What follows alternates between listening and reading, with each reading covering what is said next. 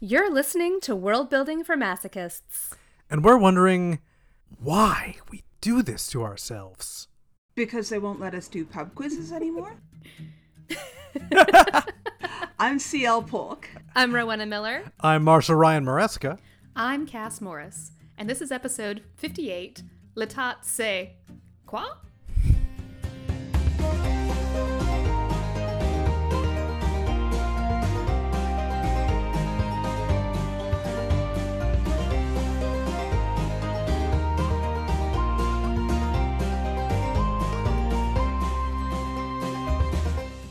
Listeners, welcome back for another episode of World Building for Masochists, this time with fabulous guest CL Polk. Welcome. Hi. We are so excited to have you here. Um, would you like to introduce yourself and tell us a little bit about you and your work? Okay, well, hi, I'm CL Polk. I write fantasy novels and um, I get mired in world building often. My first trilogy, The Kingston Cycle, has a lot of talk about politics and government in a nation where a select group of weather magicians exert a lot of political control in a nation with a parliamentary monarchy and capitalism. Excellent. And um, your most recent novel, is it, is um, Midnight Bargain? Is that correct? Most recent? Technic- technically, the most recent novel is the last book of the Kingston Oh, okay. Soulstar. Okay. But I have a standalone novel called The Midnight Bargain, and it doesn't have a lot of stuff about politics and government in it. What it has is a lot of fashion, a lot of like wealth accumulated through international trade. Yes, it's a different different kind of political undercurrent in in that book. It's not overtly about the politics, but I love how you weave in that it's like it's there. There's a governmental system there and it's it's part of the influence. It's really well done. Oh, thank you. So we wanted to dive in today. We have talked about forms of government and types of government on the podcast in the past. But to get into a little bit more of I guess you might say like the philosophical bones of government and how the decisions that we make about what kinds of governments we're going to include and what their goals are are going to affect the rest of the world building and and all of that jazz. So I guess I wanted to start there maybe by asking what are the goals of writing politics in fantasy? Either for you or more broadly if you have broad overarching thoughts.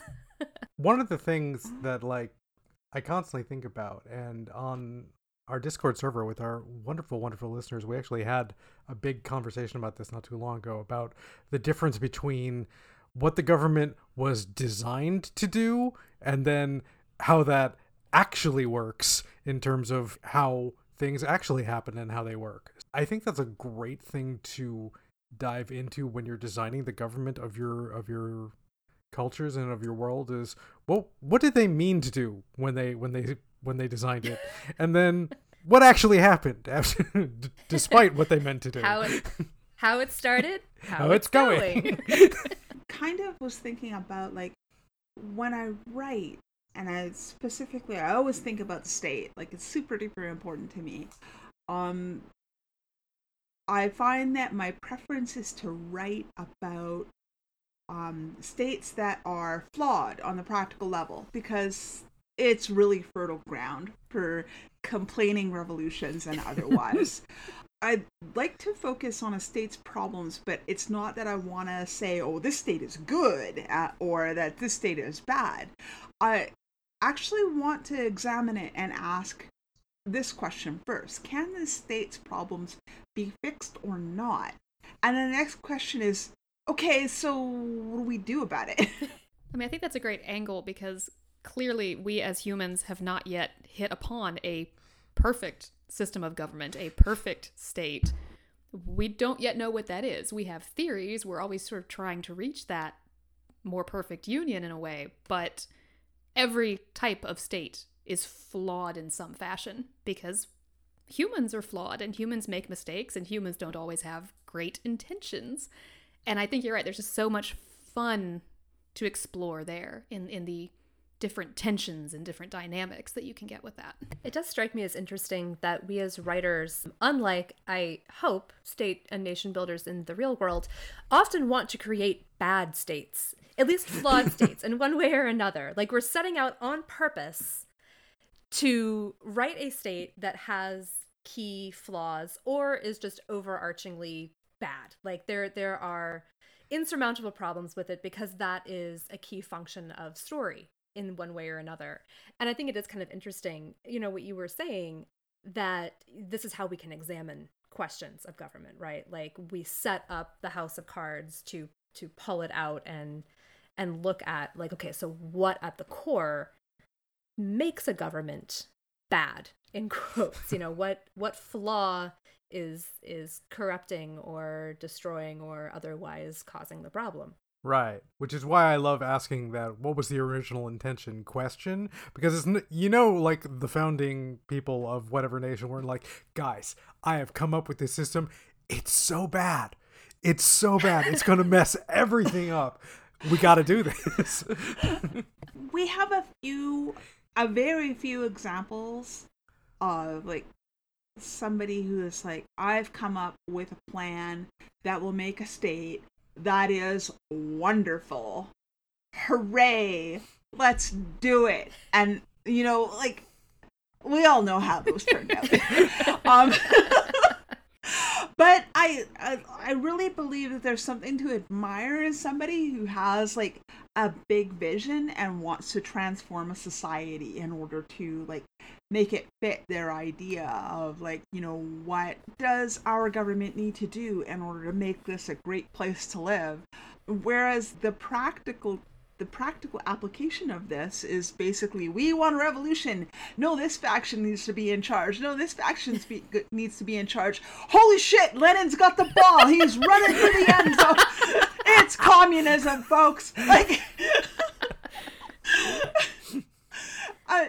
because sometimes it's just like this weird accident. I was thinking that too. Like, like Marshall says, you know, what was the original intent? But I think the question before that is, was there an original intent, or did this state come about by complete accident? Like, did we all sit down and write a constitution and vote on it and ratify it in this semi-orderly process um, involving lots of speeches and yelling at each other, or did our state come together in bits and globs over time? And, and our law is sort of all common law, and is it even written down? And, and is the government system even written down? And I think that's an interesting place to start too. Like, how did the state even form to begin with? And then how close is it still to whatever its origins were? Let alone the, oh, things are bad, so let's have a revolution. Okay, we had the revolution and we won. Oh, oh no, things What's are still step bad. two?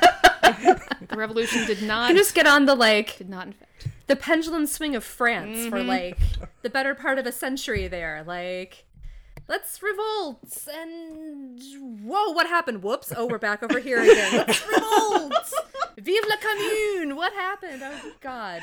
So I think the mm-hmm. question of like how long has your idealistic revolution even like resulted in change? How how long has this epoch in your state even been? Is a valid question. I think there's something to the idea that if you're talking about a state, that it pretty much has kind of like a a time where whatever was originally intended by the time you get to about 250 years of running the experiment you are either in a completely different place where than where you began or you're going to be there very soon What a strangely specific number. As the as the three Americans look at each other, going, "Hmm."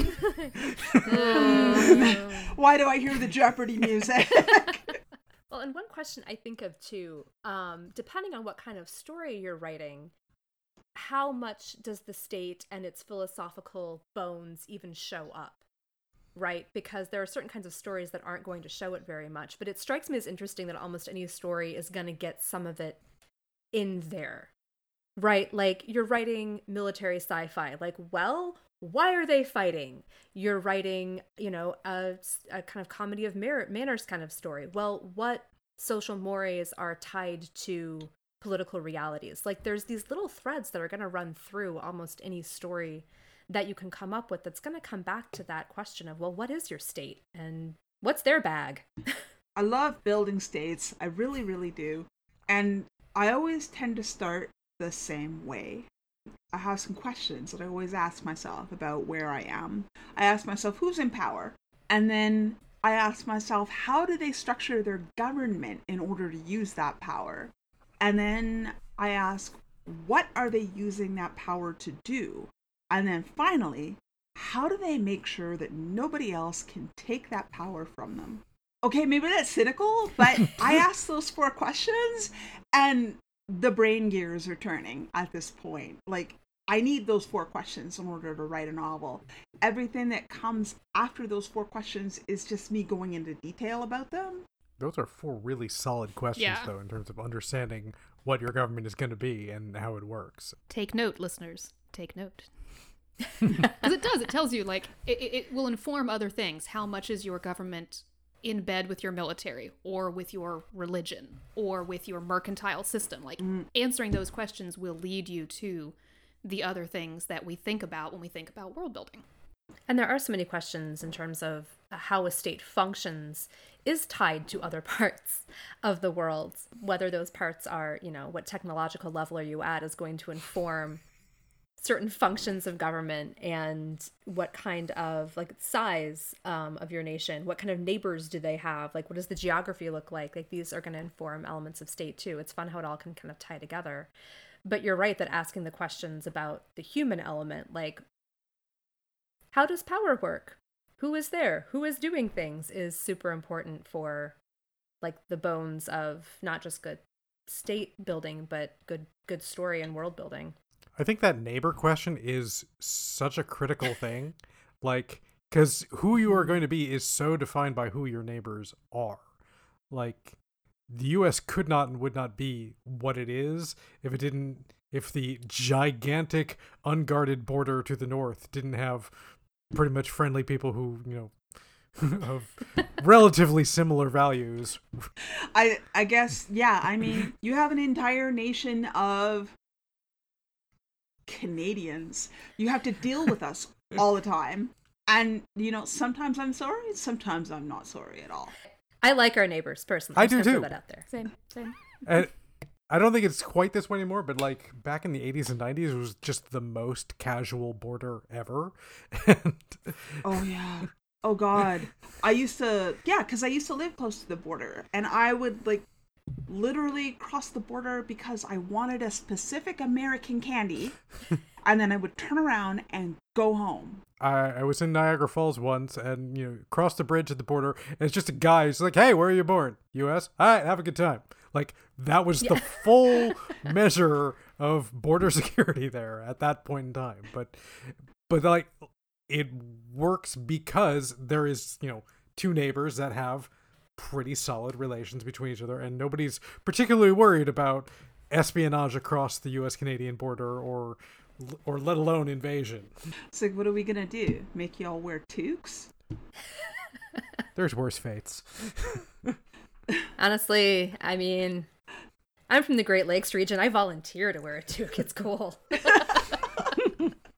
But yeah, if you've got if you are bordered with, you know, nasty invaders who want to take all your stuff, you're going to have a more militarized country that's gonna have to like guard that border just because if you don't, they're gonna come. And that's the that's or, or you solve the problem in other ways, like lots of espionage or bribery or other kinds of intrigue, or your country just changes size a lot.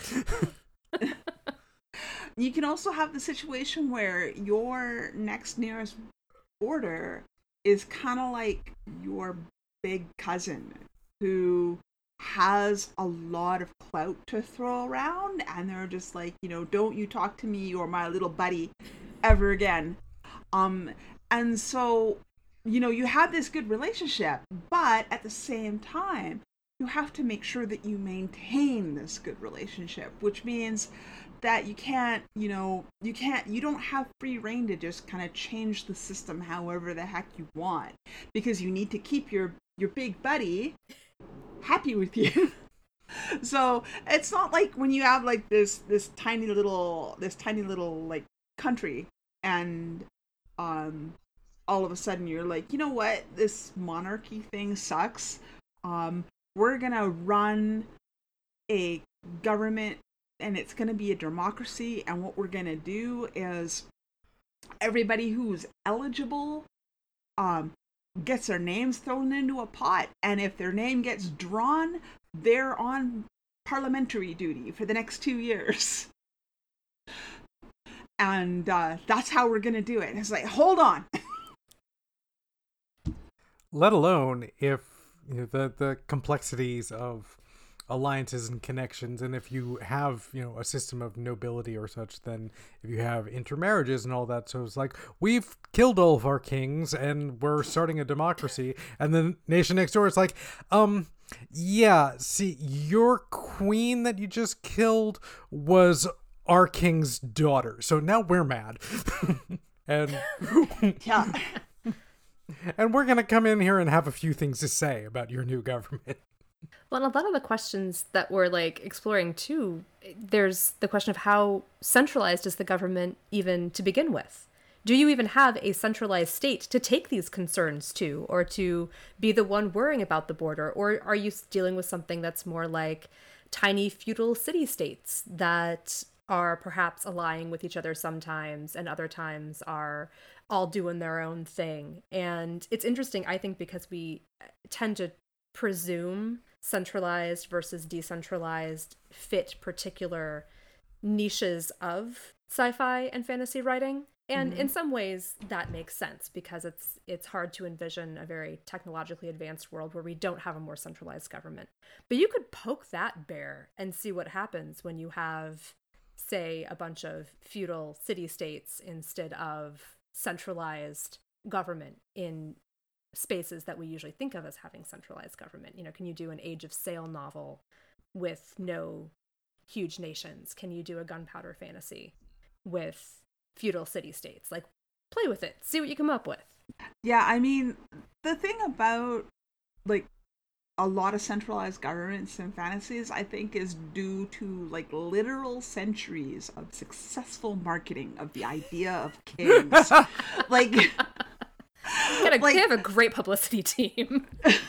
they really, really do. Um, it's just sort of like when you have this one person who was literally born to run a whole country. They were raised and educated in the stuff that their previous like generations believed that they needed to know in order to be the monarch. And oh, also, they get to do whatever the heck they want. like there's just something really, really, really seductive about that. Even though kings are wrong. Wrong, but dramatic. Like, I think that's part of why we're so yes. attracted to monarchy in these fantasy stories is that there's so much drama behind it and and you can get into, you know, the the court intrigue is just I don't know, it has a different aesthetic, a different flavor when you're dealing with a monarchy as opposed to the court intrigue of a representative government, as opposed to the House of Representatives snarking at each other. Like, both can be fun, but it's a different flavor of fun. Well, and I think we can like poke around with that question too of kings are wrong. Like, on what metric? Like, I think we probably in this call all would say that we have a preference for democratic forms of government um, and that we would classify those on our value system as good as opposed to like an absolute monarchy. But I think it's interesting to like, okay, so which values are we relying on to make those judgments, and how do we translate that like into the writing itself? Um, I mean, in some ways, an absolute monarchy, if your value is efficiency, it's fairly efficient in a lot of ways. You know, democratic forms of government, we can be extremely inefficient. Like, mm-hmm. you want to build a bridge, we're going to argue about it for like a year before we finally decide like where the bridge will go and who is going to be tasked with doing it and then we're going to fall apart a year later whereas the king's like yes make it so and the bridge theoretically happens yeah because you have to live up to that king's expectations it's like i said i want a bridge where's my stinking bridge? Right. and off with your head because you didn't do it. But like the bridge happens.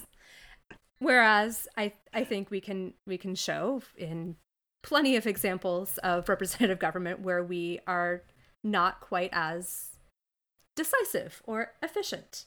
Now, if you are worried about safeguarding liberty and all of that jazz, you know, having the people's voice heard, efficiency is not a great metric. You kind of want to be inefficient in some ways, or else you bulldoze people who like have things like rights that we believe in. Uh, yeah, and because like okay, so right now I'm doing a reread of a book called The Death and Life of Great American Cities by Jane Jacobs. It's been a really long time since I read it, but one of the things that really struck me was that so many city planners in the middle of the 20th century were really they were about their vision, they were about their ideal, and they were about their efficiency, and they didn't give a crap about the people actually on the ground.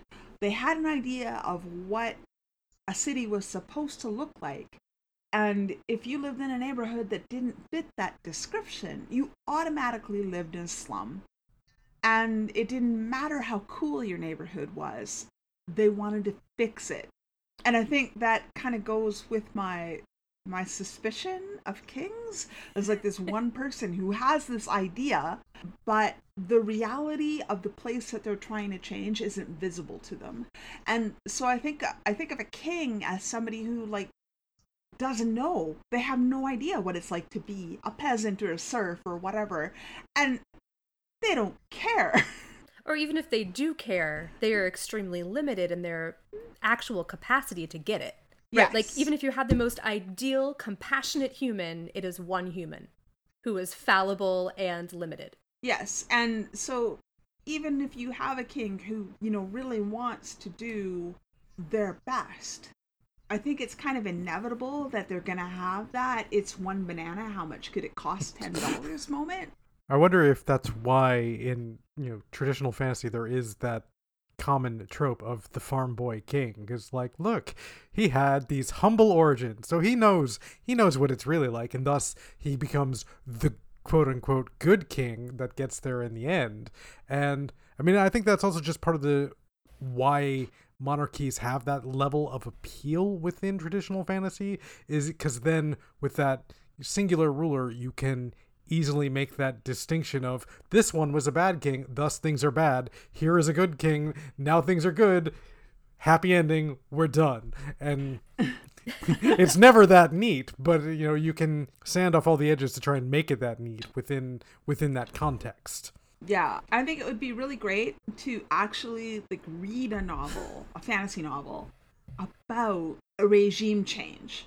Like I'm thinking of The Goblin Emperor as part of this like that's very definitely in the target of what it is i am talking about. But the idea of starting a novel and what's going on in the, the big picture background is the the ruler or the governing body has changed and they want to do all this stuff. I'm kind of into it like all the way to like showing up to like planning group meetings about how to revitalize a neighborhood or how to like improve yields in agriculture just like these completely detail oriented wonky just nerd out meetings. This is like, i love this. Why would they let me write a book about this?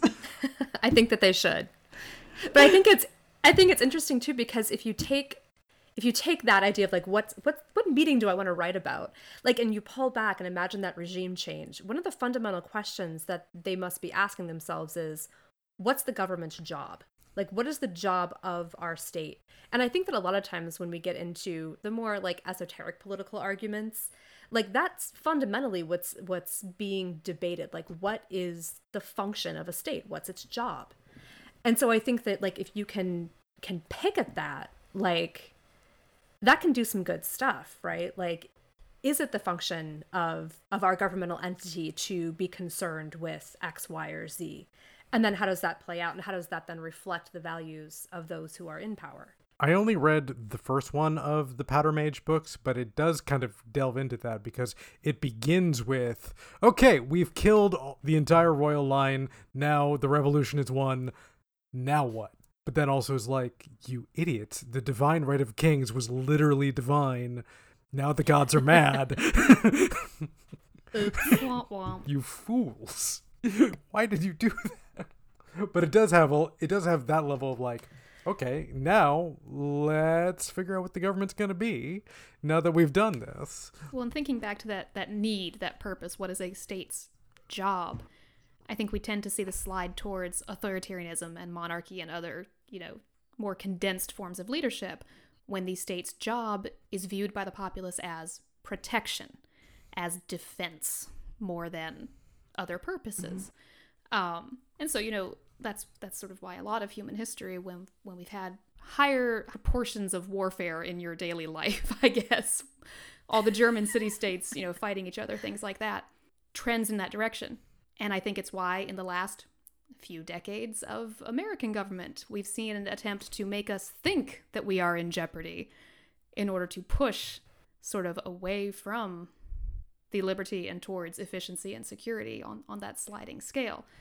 It's, it's interesting to think about how that function of government is not necessarily what is actually true, but perhaps also what is perceived by the populace to be true. What do we need it for? What do we think we need it for? And whose job is it to move the populace's perception? Oh, see, I, I have a thing that I think about sometimes. It's like I I had a shower thought and and it was this. The state is always telling you a story. And the state needs you to believe that story. And every time someone believes in the story of the state, the state gains more freedom to do its work. It's like clap if you believe in fairies, but for government. because it's like if the state gives you a story and you have a place in that story you have a, a place in contributing to the greatness of the story of the state then you know you can get up and go to work in the morning and it means something and so like i'm i'm thinking like when i am the creator of an imaginary state i have the opportunity to design the story that this particular state is telling its people. And also i get to decide if it's a con job or if it's the ideal that they are constantly striving towards. And like these are different stories.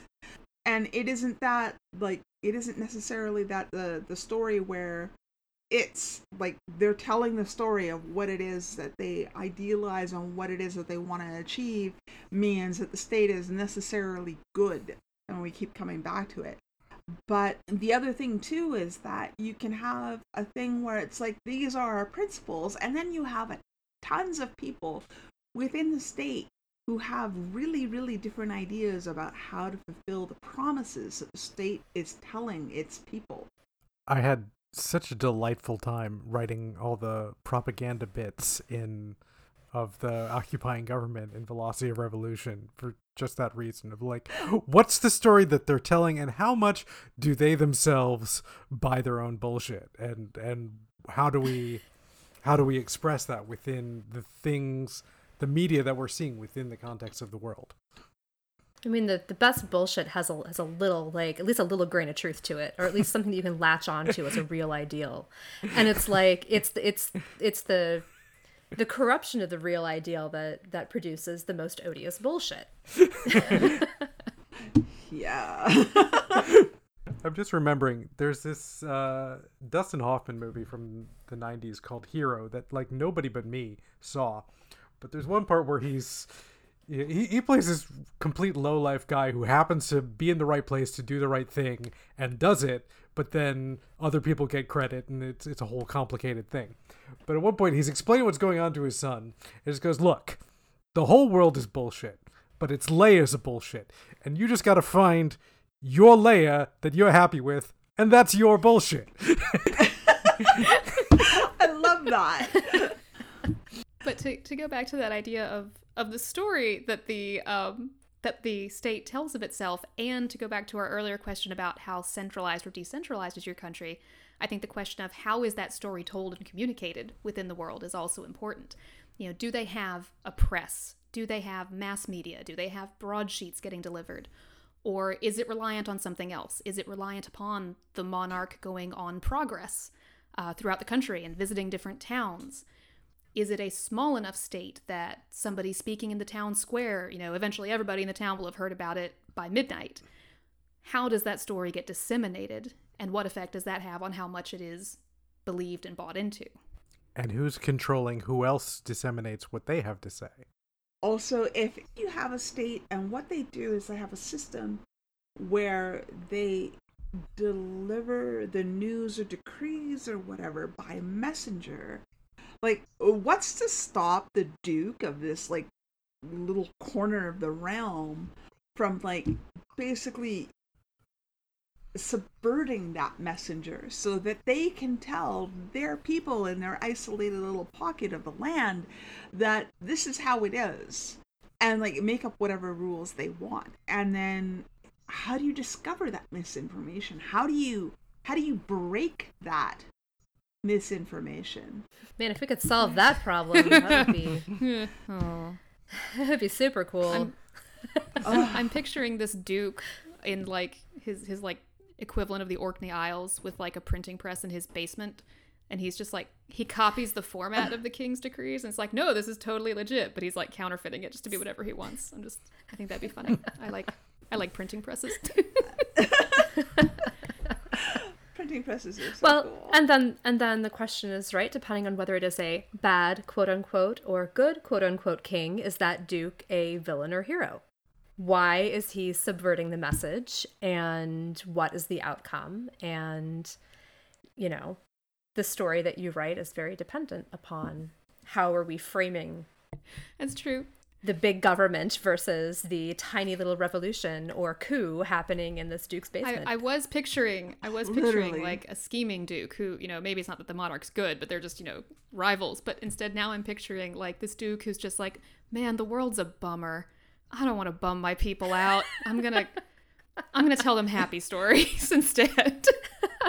or even just going back to what you were saying about the king can't possibly know what's best for everyone. This guy gets the message and is like, well, we're not doing This is- that. This is a terrible idea. Like, no, I'm not. I'm not going to levy taxes of five percent per household to fortify our border. We're on a damn island. This is We're dumb. fine.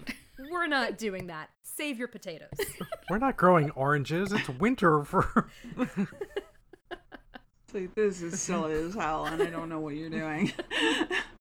I know that like social studies and history are kind of like kind of boring subjects in school, but oh god, I love this stuff. no, they're the best. They're the best subjects. I think this is a group of people who all enjoyed our social studies courses in school.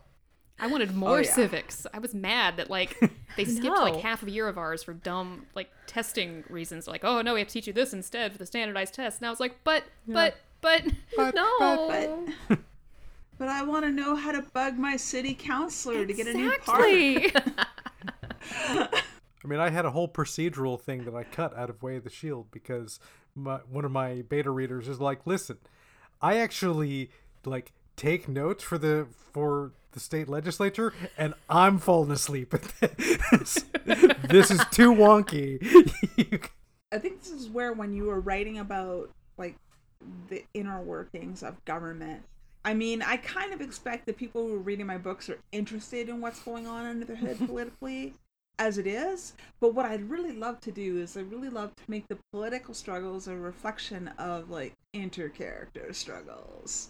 Yes. So when somebody is arguing like is nitpicking over a particular point of order in a meeting, what they're actually doing is is that they're dragging this section of the meeting out so that their buddy outside the office is like performing some kind of political skullduggery to actually get them what they want. Um I'm I'm glued to it. It's like, oh yeah, this is great. I, I love those things, but also where they use they use the procedural stuff on a story level to like to screw things up and drag things out. I'm reminded of one of the early episodes of Rome where be- Cass just lights up, and I mentioned Rome, where because at like the Senate meeting they were about to do a thing, but then trouble happened, and so there was not the final like hammer of like, yes, okay, we're done. So that session session had not been never closed. Yeah. the session had not been closed, so it's like, okay, then technically we can still do this thing, but then it gets screwed up anyway. Be- but like, because but the because fact that there we- was this guy who was just like, who was a stickler of like, no, the session has not been closed. Well, because So it, like it was, if session had been closed, then the debate was final, and it's like, oh, we're at war now.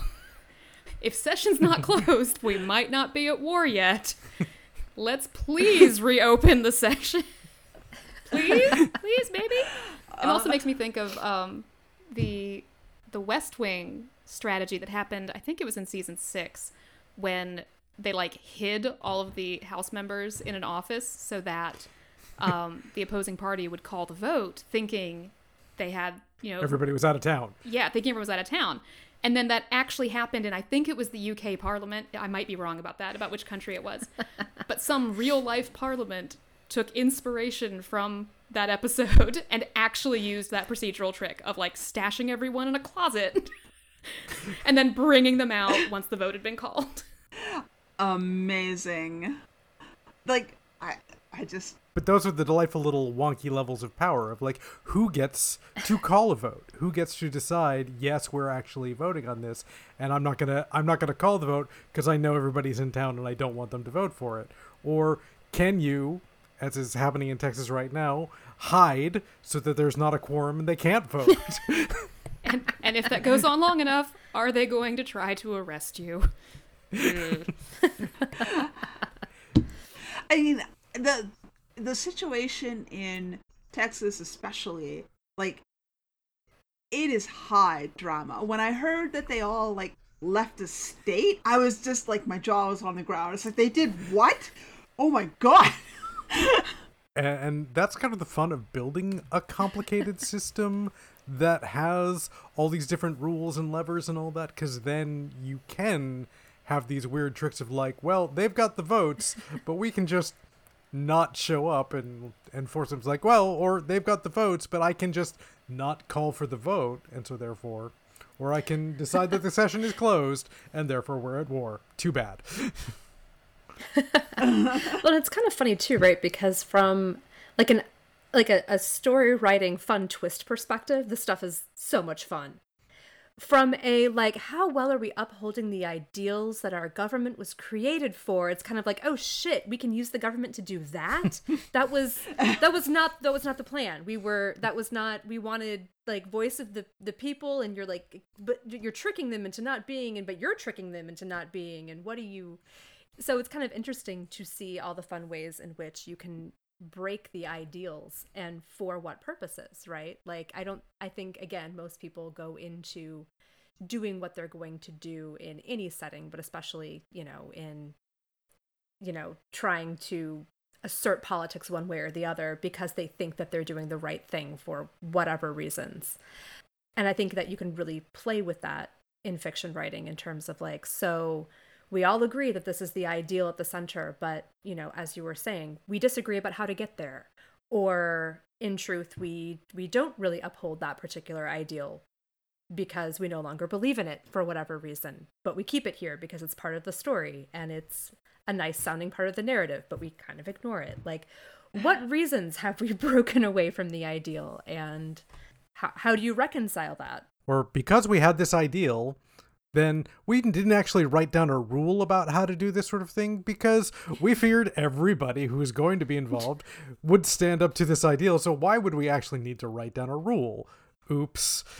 no one would possibly do this and then 30 years later, it's like, well, there's not a rule that says I can't. So therefore, or they write down a rule that is so incredibly specific to its time and place that trying to change it in order to reflect the reality of hundreds of years passing creates a crisis at the most basic level where people are like we can't do this or this secret document that tells us what our state is about will be nullified and then we will be worth nothing and then what will we do? And i was like can we just maybe give women the vote this this No, whole really episode is trusted. just subtweeting the American government. uh, not just the American government. I don't think. yeah, I mean, point. like, like this happens a lot. like, I mean, in Canada, we had to have a great big argument over whether women were persons and therefore could vote. Like, I mean, this is something that we had to do because the original rules didn't actually like they specifically excluded certain people from being able to vote and now we're like you know what that that idea was dumb and we should change it well, I think even the question of who gets to vote is reflecting really basic concepts of the values of a government and what it believes its job is. Like when you go back to some of the earlier English voting laws that were all tied to land ownership. Like mm-hmm. clearly that's saying something pretty specific about what the function of government is, what you value about the government and about you know the the nation as a whole if you're saying people who have land have a stake and therefore can vote and then when you get into those debates about okay so universal suffrage then because workers who do not have land also have stake and should be able to vote and we're still ignoring like women and um, swells the population uh, that way because what stake do you have I don't know. Yeah. But you know, it's it's interesting to see how that like reflects like, okay, well, what are you saying when you're saying someone should be able to vote? Who are you valuing? And it's a really good question. It goes back to who has the power? And also, what do they do to make sure that they get to keep the power? And sometimes extending some freedoms or rights to people helps you keep in power in convoluted ways of thinking, but I think there's I think it's interesting because there's the fact that every time that we have expanded expanded rights and, and expanded access, remembering that the reasons people did that may not have been purely altruistic, um, can translate to some good stuff in fiction writing too. Like not everyone who wants to see measures passed wants to see those for reasons that don't involve, you know, holding on to their power.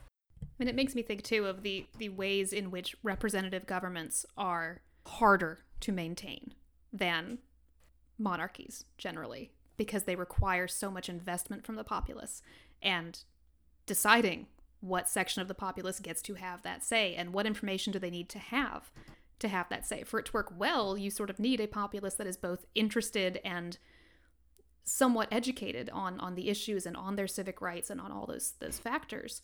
And we think of ourselves as having universal suffrage today, but accessibility isn't always equal. And it only kicks in at a certain age, which is an entirely arbitrary number. There's still all of these these these questions, you know, around who gets to participate and how much do they participate and what do we need to do as a society to prepare them to participate in the state? Yeah that that that that whole you can't draft us and and not even let us vote. Oh okay so i guess you can vote. No that was not that wasn't point. Oh. we weren't that was not the point. Oh. Damn it. Okay well we get to vote. But also then not only who gets to vote but how do you vote? And how is that process handled and who's in charge of that process in the first place?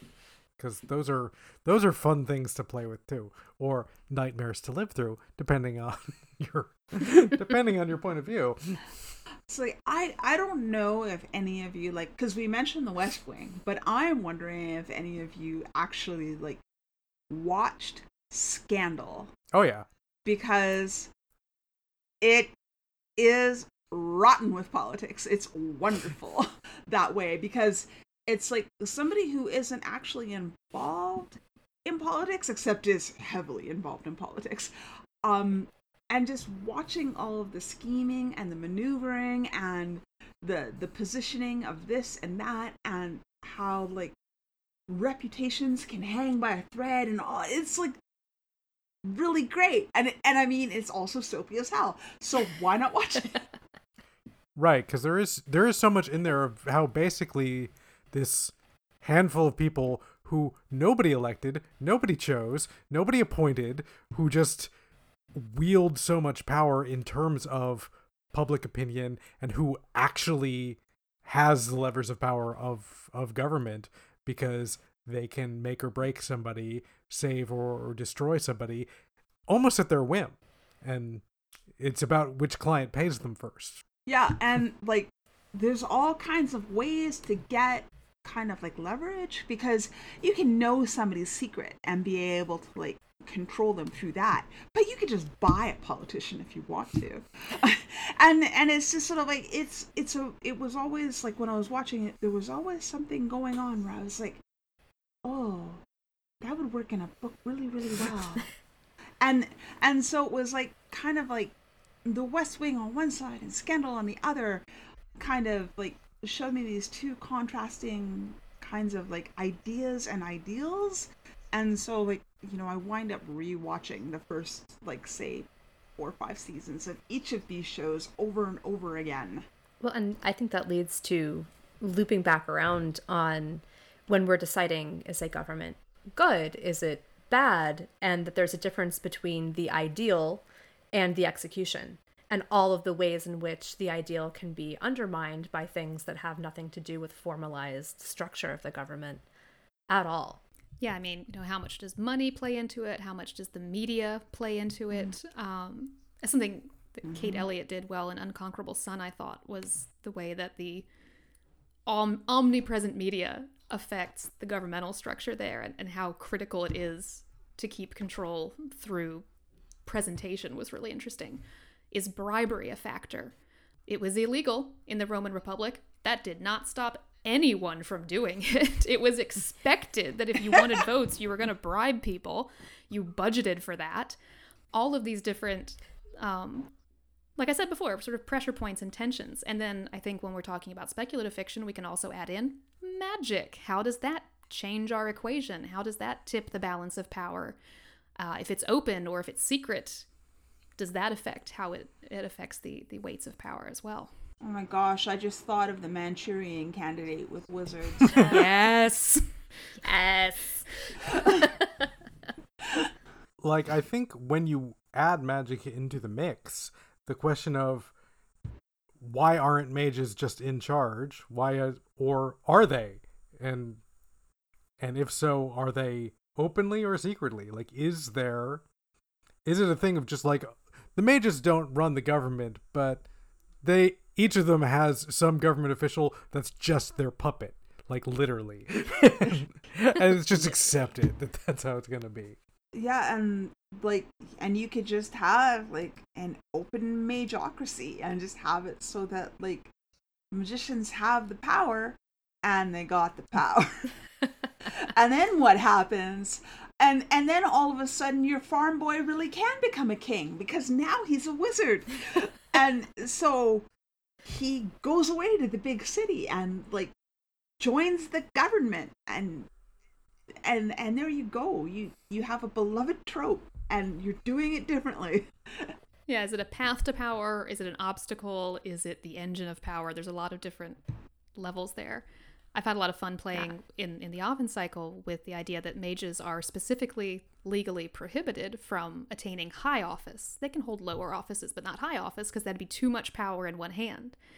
And our protagonist, you know, Sempronius is trying to do that. He, he thinks it's unfair that that thing you're born with should prohibit you from taking power. And on the one hand, maybe he's right, and it is not fair that a whole section of society has prohibited these offices. But on the other hand, you can also see how opening that door might lead to places he doesn't intend and might lead to a very different form of government than the one he thinks he's advocating for. And that too is once again playing out that where did we start? What did we intend with the state? And where might it go? How does it spin out? How does it spin wildly off the side of the um, mountain? I think too the question with magic of how much is overtly out there part of the system and how much is running as an undercurrent. Like a lot of the things in our political system that give us what is the narrative of the state or even just how does the state function. We don't see them very much, but they're there. Like how much the media is is giving us elements of of what our political world looks like, right? Like we don't see all the machinations there, but it's there and it's and it's affecting, you know, how how we perceive and engage with with um, politics. I'm very distressed by the idea that lobbyists are our mages in that sense. that, Lobbyists are the ones behind the scene Oh. casting their spells and making us all do their bidding. Right. But like, but like, wouldn't that a in a lot of horrible ways make a lot of sense? It would though. It right? would. Like that you have this influence kind of under undercurrent happening. It's it's affecting what the narrative is. It's affecting what the what the I you know influence one way or the other is. And I kind of played with that in um in in my book that one of the other nations that they have contact with their one of their big secrets is that they can use magic just to influence how people think and feel about something. So you go into the chamber to vote, and all of a sudden you're thinking, actually, I think I should vote for this measure. And oh, oh, look, oops. now we've Oh, no. influenced outcomes without anyone really knowing why. Let alone the more blatant lobbying of like, oh, what would it take to get your vote? Oh, you need, you want that? I can summon a demon that'll give you that. Oh my goodness. Again, coming back to our what is good, what is bad, what is inherently good or bad about a system is determined by, in a lot of ways, you, the writer, and how it plays out and how it's described and created as ideal versus pragmatic.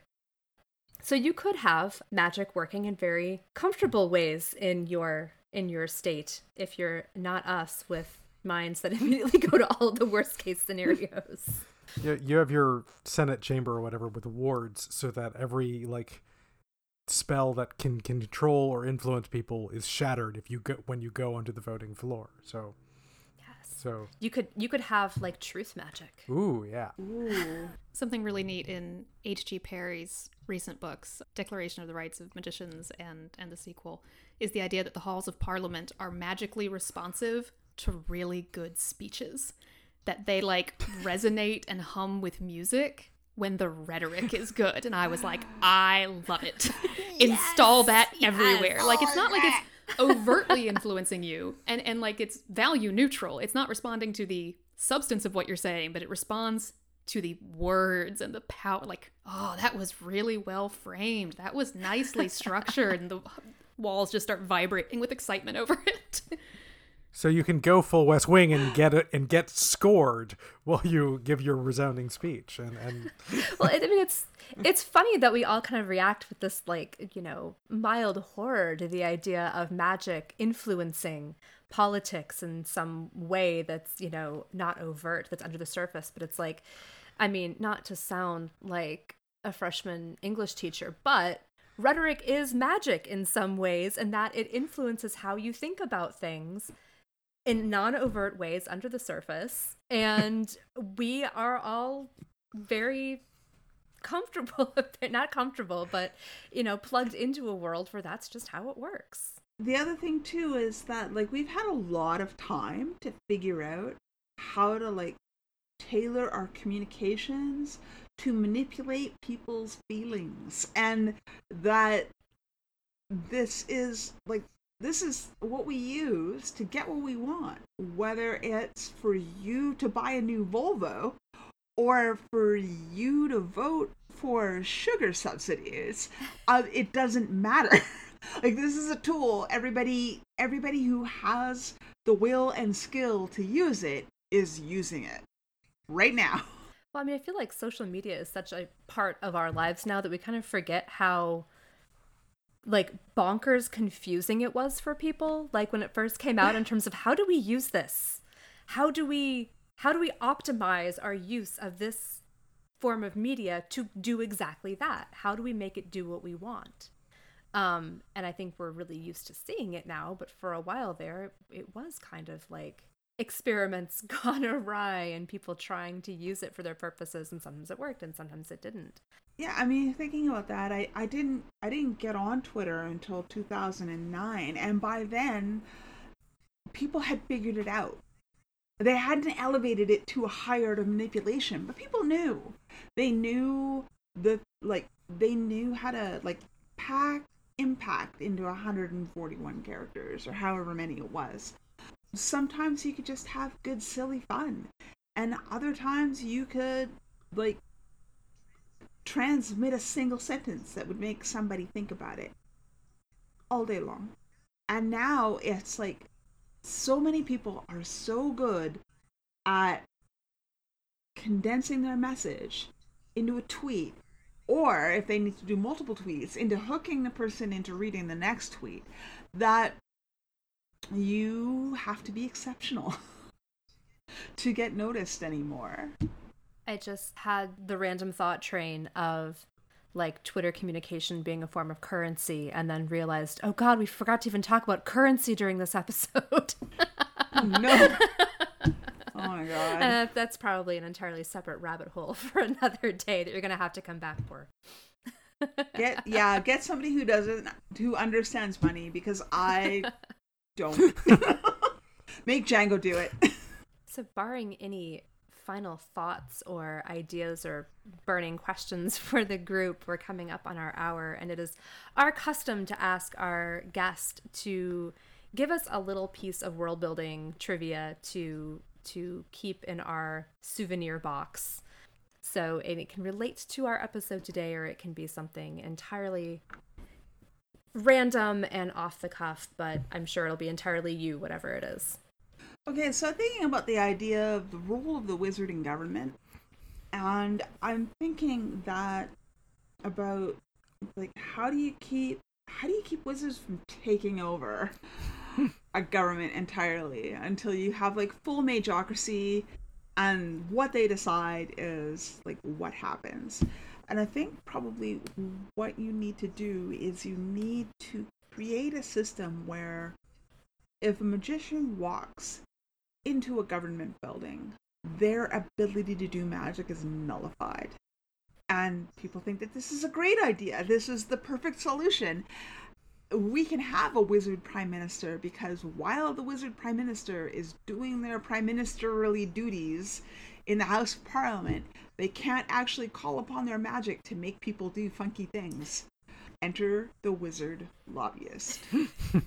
I both love and hate it. oh yeah, me too. It's disgusting. but it's a fantastic plot device just waiting Yes. for blossoming. It's it's a premise That that is is, premise. asking for for a short story, if not more.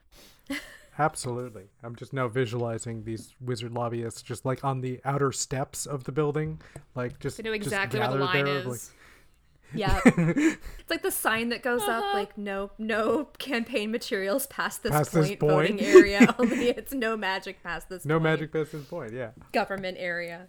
But it's still like, hey, we want you to vote this way, and uh, I've got a few incubuses on speed dial, and we can, you know, we can get you what you need. So corrupt. Oh my gosh. Miles of ink worth of an idea. I love it. Well, CL Polk, thank you so much for coming and joining us this evening. It has been so much fun talking to you and digging into all of the ideals and less than ideals of the state. I, I just love the fact that we just like jumped on the train to disaster immediately. like this We're all very optimistic Like- people. like It's like this is where I live, right here in the worst case scenario.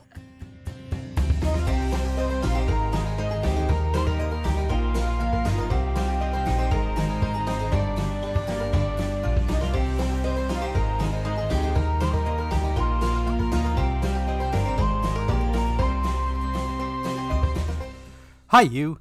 Thanks for listening to this episode of World Building for Masochists and letting us help you overcomplicate your writing life. Our next episode will go up on September 15th, where we'll be going back to the world we've been creating and talking about integrating many different wild ideas into a richer, more complex, more complete world. I'd also like to remind you that we are finalists for the Hugo Award for Best Fan Cast. If you are eligible to vote for the Hugos, we would love your consideration. And if you want to learn how you can be eligible, visit discon3.org. We really hope you liked this episode. If you did, please do take a minute to tell a friend, shout about us on the internet, or leave a review on iTunes. If you've got questions or just want to tell us how cute we are, there's a number of ways to contact us. We're on Twitter as at WorldBuildCast, and our email is worldbuildcast at gmail.com. We also have a Discord chat room linked on the About the Show page of our website if you want to come to chat with us and other fans of the podcast.